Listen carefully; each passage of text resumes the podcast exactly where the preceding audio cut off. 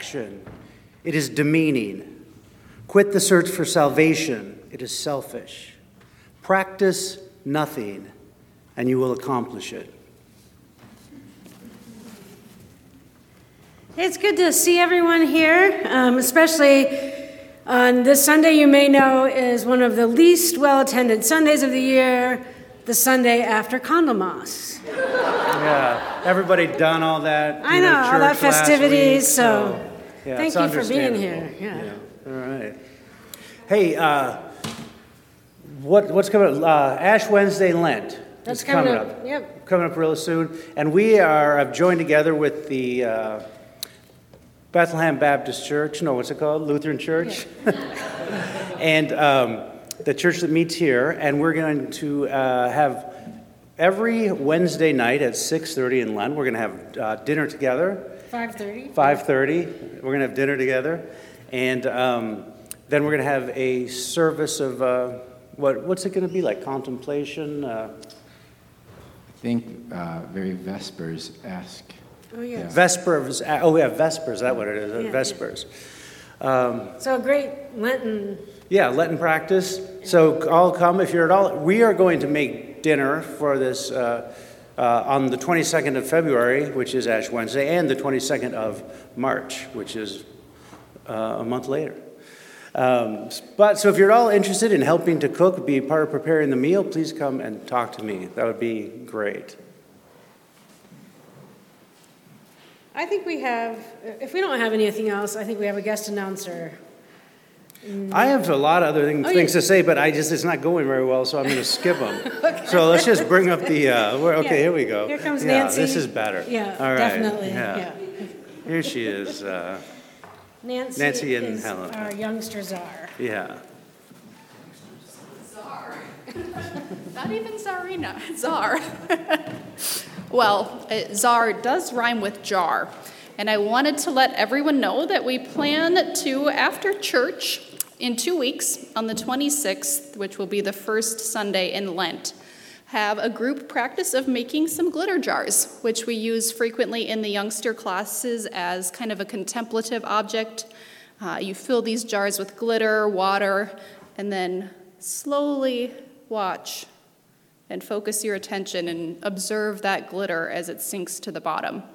And it's something that the youngsters have been asking for, um, I think, as long as I've been teaching to make glitter jars again. So we're going to do it on the 26th. If you have a vessel that you would like to fill with glitter, um, you could bring that. We also have uh, quite a number of them. Oh. Not just for youngsters, no, anyone can have a glitter jar. Anyone, no age limit. There are plastic ones if you are uh, worried about breaking glitter jar all over your house, but the glass is nice. This is the House of Mercy, and welcome to it.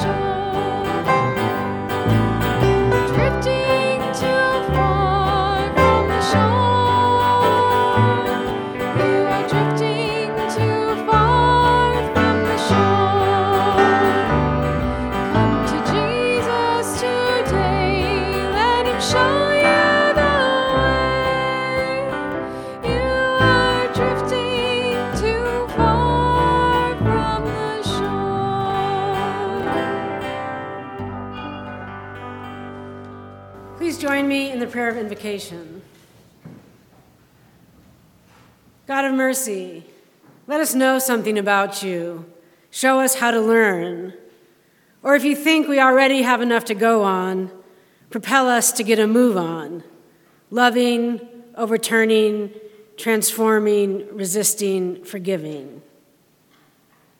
Amen. May the peace of Christ be with you. Let's share a sign of peace. All right. Our guest artist this afternoon is Michael Morris.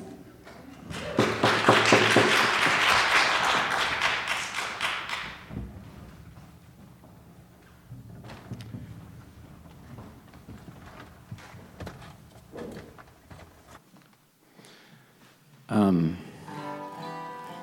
I wrote these songs yesterday, and uh, um, or last night, and I have, um, in order to be a musician with a certain amount of your time, um, you it's like a it's like if, if, if our lives if we're if we're born and we're given a bunch of coupons and we can trade them for anything right and you trade it for music it's like you automatically get time in bars in one way or the other. And a lot of time bartending. And i have not spent a lot of time bartending in a few years but i have lately. And uh, and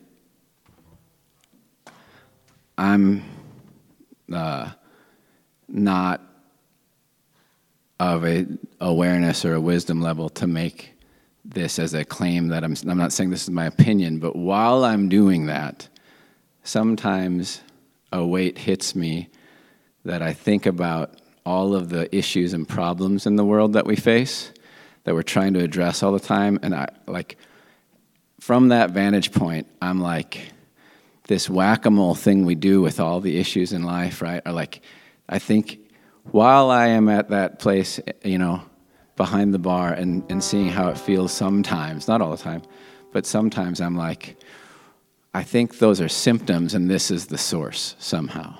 Something going on here. And and it's been weighing heavy on me and I was like how do I how do I process this?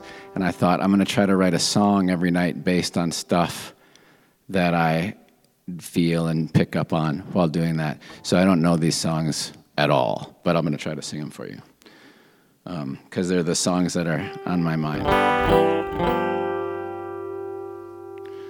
Well, I heard a robin whistling. Wish winter away. Soon there'll be a christening, baptizing the day. When the ice starts glistening, melting into May, summer shall surround us safe and soon, I hope and pray. Well, I heard some pirates singing, yo ho ho, and spice the rum, or prescribe a pill to make a buccaneer feel numb. I trust in the science to keep night terrors at bay. Surely peace shall call us safe and soon, I hope and pray.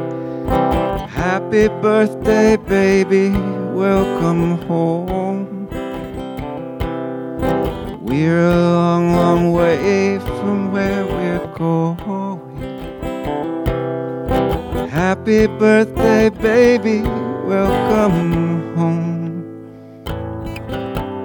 On this road, you'll never walk alone. Well, I heard a river rolling, bubbling, flowing gently on. Time too takes its toll on every bishop, queen, and pawn. Troubadours shall sing new songs upon St. David's Day. To ring in a new dawn, safe and soon, I hope and pray. Happy birthday, baby, welcome home. We're a long, long way from where we're going.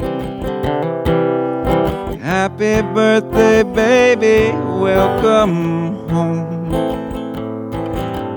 On this road, you'll never walk alone.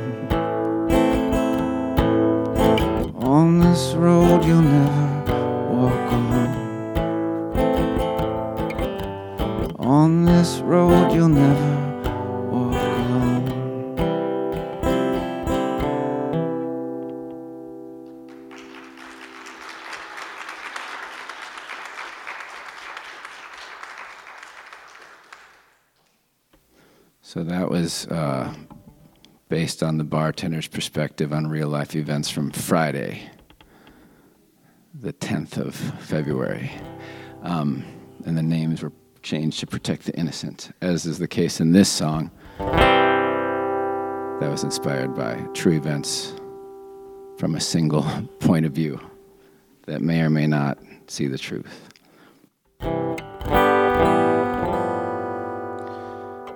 My friends are all frightened to death, far more than they would e'er express. See, glazed over eyes can sure tone down surprise when terror is all we have left.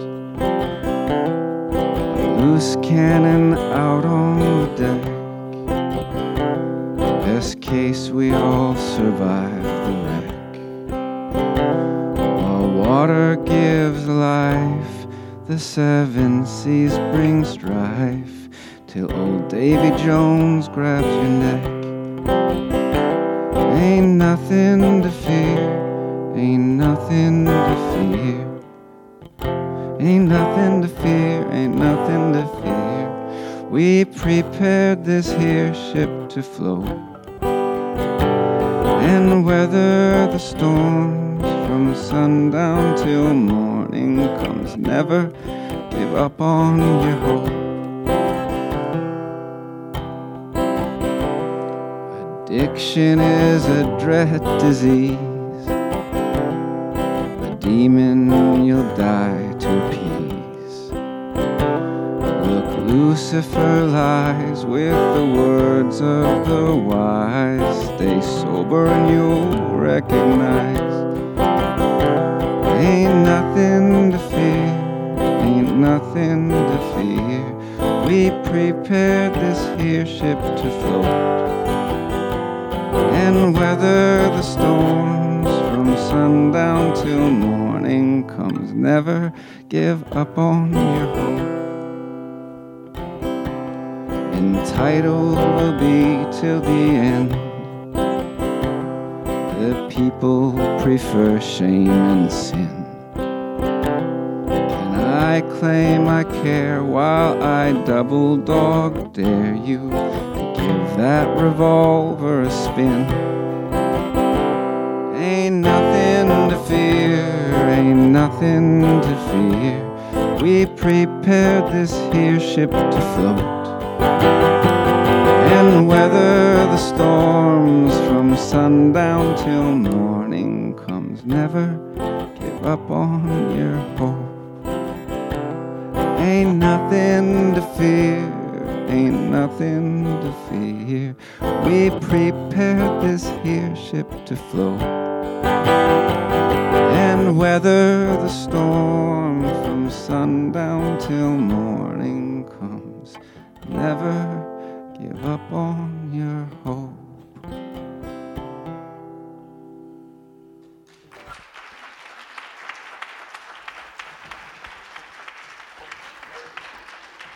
I invite you to join me in the prayers of community. I'll end each prayer petition with God and your mercy, and I invite you to respond, Hear our prayer. Let's pray. God of mercy, we pray for the world, glued to their TVs or scrambling for just some place to get out of the cold, for those crushed by the spectacle and those taken up by it, for those who cannot make ends meet, and for those who don't know what they have. We pray for cultural transformations that we might get closer to the way of nonviolence, toward valuing equity or community or something that draws us together. God, in your mercy, we pray for those who are grieving, having lost people they love or their home or what little sense of security they may have had after the devastating earthquakes, in the midst of the violence of war, after the violence at schools, at grocery stores, at too many places. We pray for those who are hungry, exploited, cold, without shelter or water or someplace comfortable to lie down, who have to face the next hour and day and years without someone they loved. God, in your mercy, God of mercy, of course, we are shaped by the culture in which we live, but help us not to be deluded by it, to adopt its principles as our own, to begin to believe that mammon is God, that self advancement is the most important thing. I think this is why we're here, because we believe or hope for an, alter- an alternative. Help us find it. God, in your mercy. God of mercy, we pray that women and trans people and girls and boys could be free of the violence of men, that girls' bodies will not be bought and sold in Arizona or Vietnam or St. Paul, that misogyny and male supremacy might actually end. God, in your mercy. God of mercy, help us get through our weeks, somehow accomplish the mundane and the necessary the day after day, and still be alive and grateful. Help us to get our homework done, survive our work, wash the dishes, make the meals, accomplish the tasks before us, with some sort of levity if we need it, or gravity if we need the weight. Help us live every day. God, in your mercy, help those who are in need of healing we pray especially for Asher and for Bob and for Kelly, that they would be well. God, in your mercy, God, in mercy, we have not loved you with our whole hearts. We have not loved our neighbor as ourselves. Hear our confessions as we pause for silence.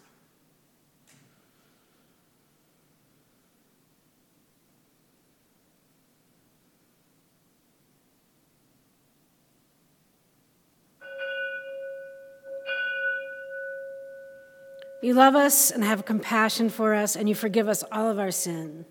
Thank you. Amen.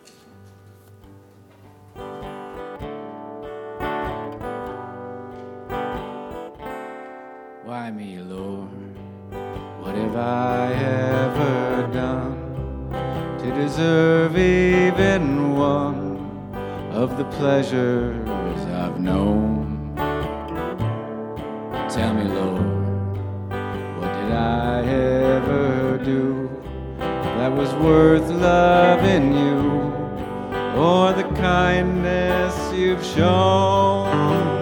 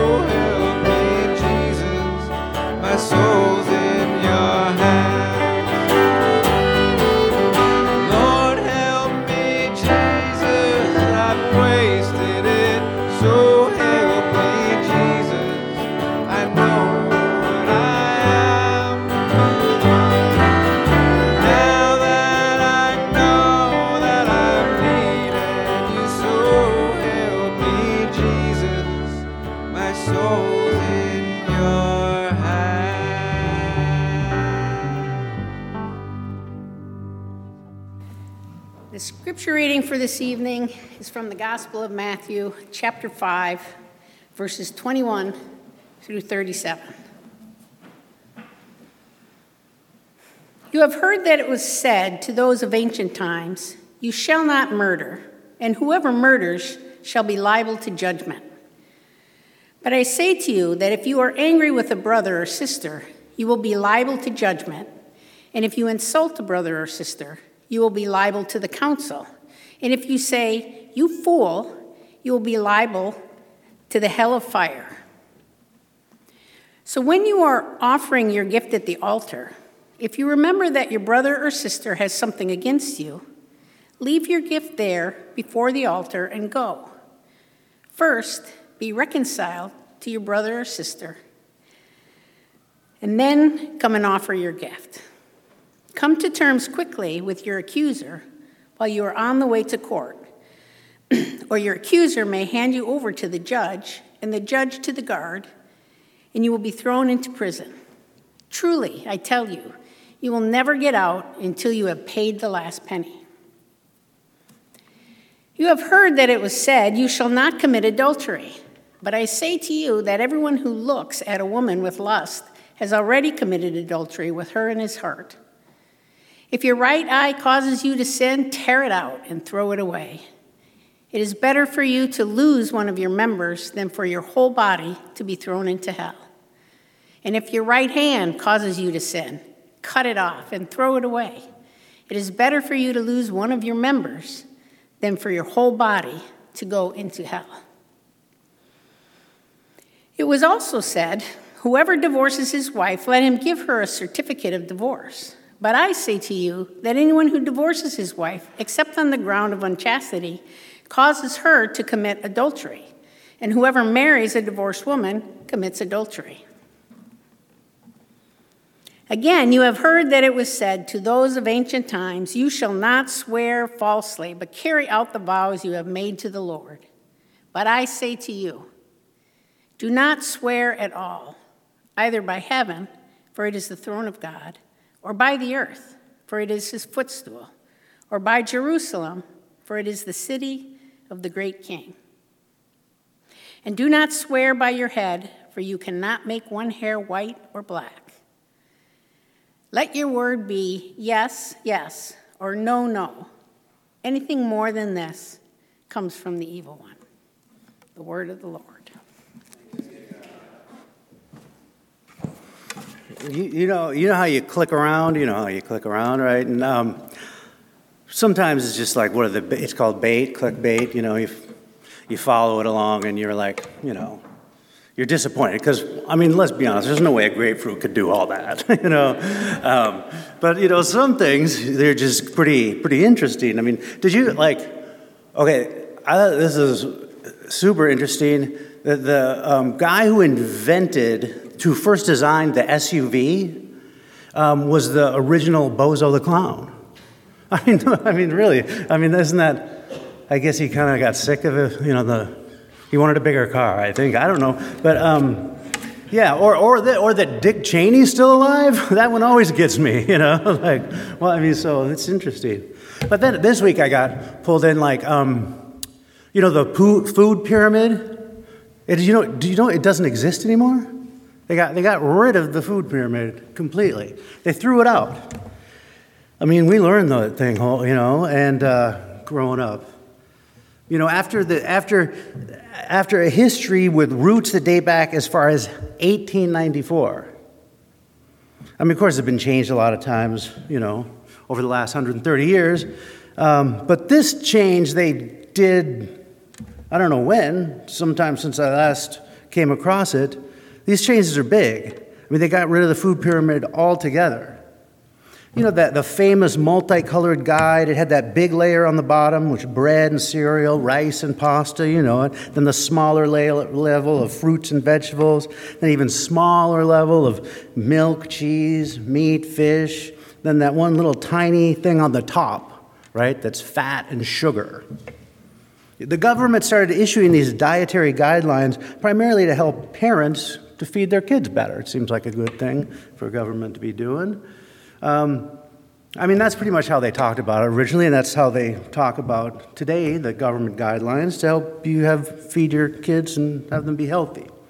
But you know, like a hundred years ago, or however long ago, the government, when they issued these dietary guidelines, they did it because there was this large migration of, from rural areas to the cities. The Industrial Revolution was pulling people into the city to work in manufacturing. And while the number of families at the subsistence level didn't change much, in the densely populated cities, families were without their garden plots that they usually had, and uh, maybe a cow and some chickens that they used to have in their backyard. So many of these new urban dwellers, um, these youngsters, they weren't getting enough uh, to eat, really, uh, and certainly not getting enough the right kinds of food that they needed. So today, the guidelines kind of serve the opposite purpose. Not to make sure kids get enough to eat, but, you know, make sure they don't eat too much. The Department of Agriculture is now, it's scrapped the food pyramid, and they're simply saying, eat less food. That's all you need to worry about. Just eat less food. Give your kids less food. And uh, let's just start there. I mean, Sure, of course, you want to eat a lot of fruits and vegetables, and you want to eat less meat and cheese, and eat a lot less of fat and sugar, but basically eat less of everything. I mean, I always thought that the food pyramid was a little ill conceived. I mean, I don't mean to be controversial, but um, it all seemed a little bit ill conceived uh, to me. I mean, it was clearly designed in consultation with the processed food industry. I mean, it had to be. I mean, come on. It was designed from the beginning to send mixed messages. I think, like you know, they're not familiar with the like people aren't familiar with the concept of the pinnacle, a pyramid. You know, to move from the earthly bounds of the mortal to the pinnacle where it touches God. It touches the immortal. You don't put something you want people to avoid at the pinnacle. You know, that's just not, that's just not uh, how it works. Um, that's where you put the crown jewels, the most desirable sparkly and loveliness. And that is where the Department of Alco- Agriculture put fat and sugar. It is the pyramid of food desire. On the bottom, you have your bread and your oatmeal, you know, your commonplace things, and then fruit, a little more desirable. Then chicken nuggets and hamburgers this is great. And then the pinnacle of the kid food desire salt, fat, sugar. So I guess after the pyramids, great success of fetishizing this salt, fat, and sugar, the key ingredients in the building blocks of all processed foods, the Trilateral Commission, or whoever the amalgamation of government, finance, and uh, MIT graduates that decided how to maximize profits for the trust, realized that maybe they'd gone too far. They'd been too successful. That the cost of medical care for treating the diseases related to obesity and on this pinnacle diet, it, it was affecting even their bottom line. They realized that they had to scrap that pyramid and say, hey, stop eating so much. It's killing our profit margins.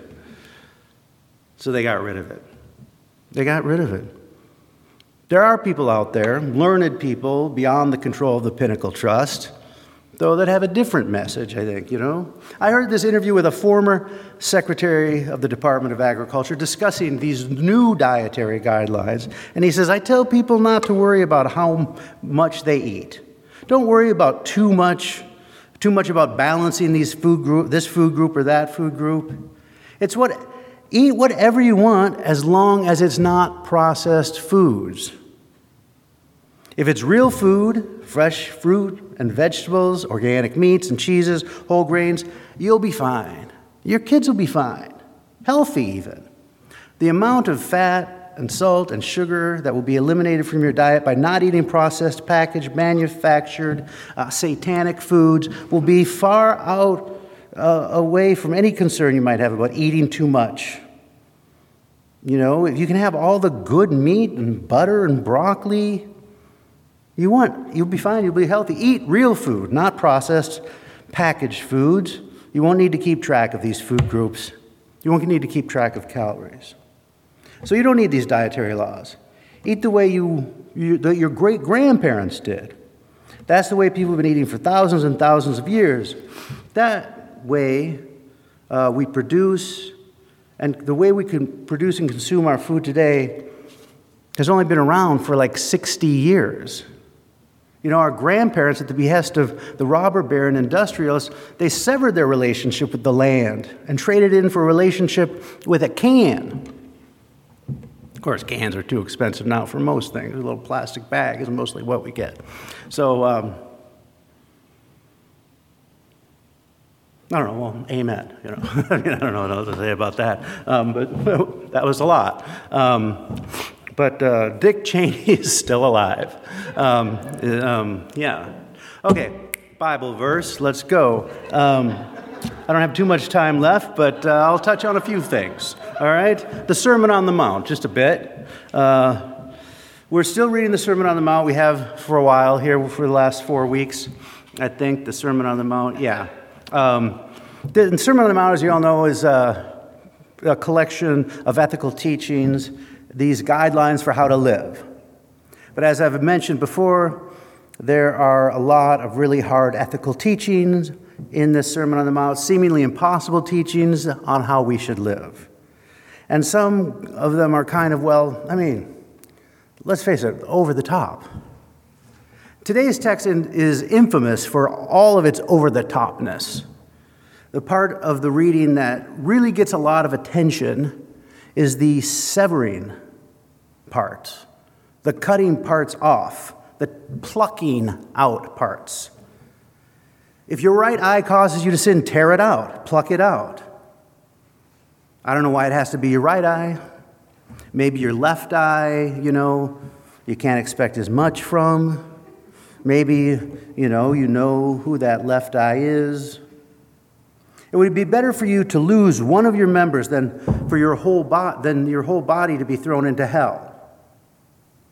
If your right hand causes you to sin, cut it off and throw it away. It would be better for you to lose one of your members than for your whole body to be thrown into hell. Now, on this, I get a little hung up, right? So, if your right hand causes you to sin, cut it off. But then you read a little bit more, and Jesus says not to let your left hand know what your right hand is doing. So maybe your right hand could be cut off and your left hand wouldn't even know?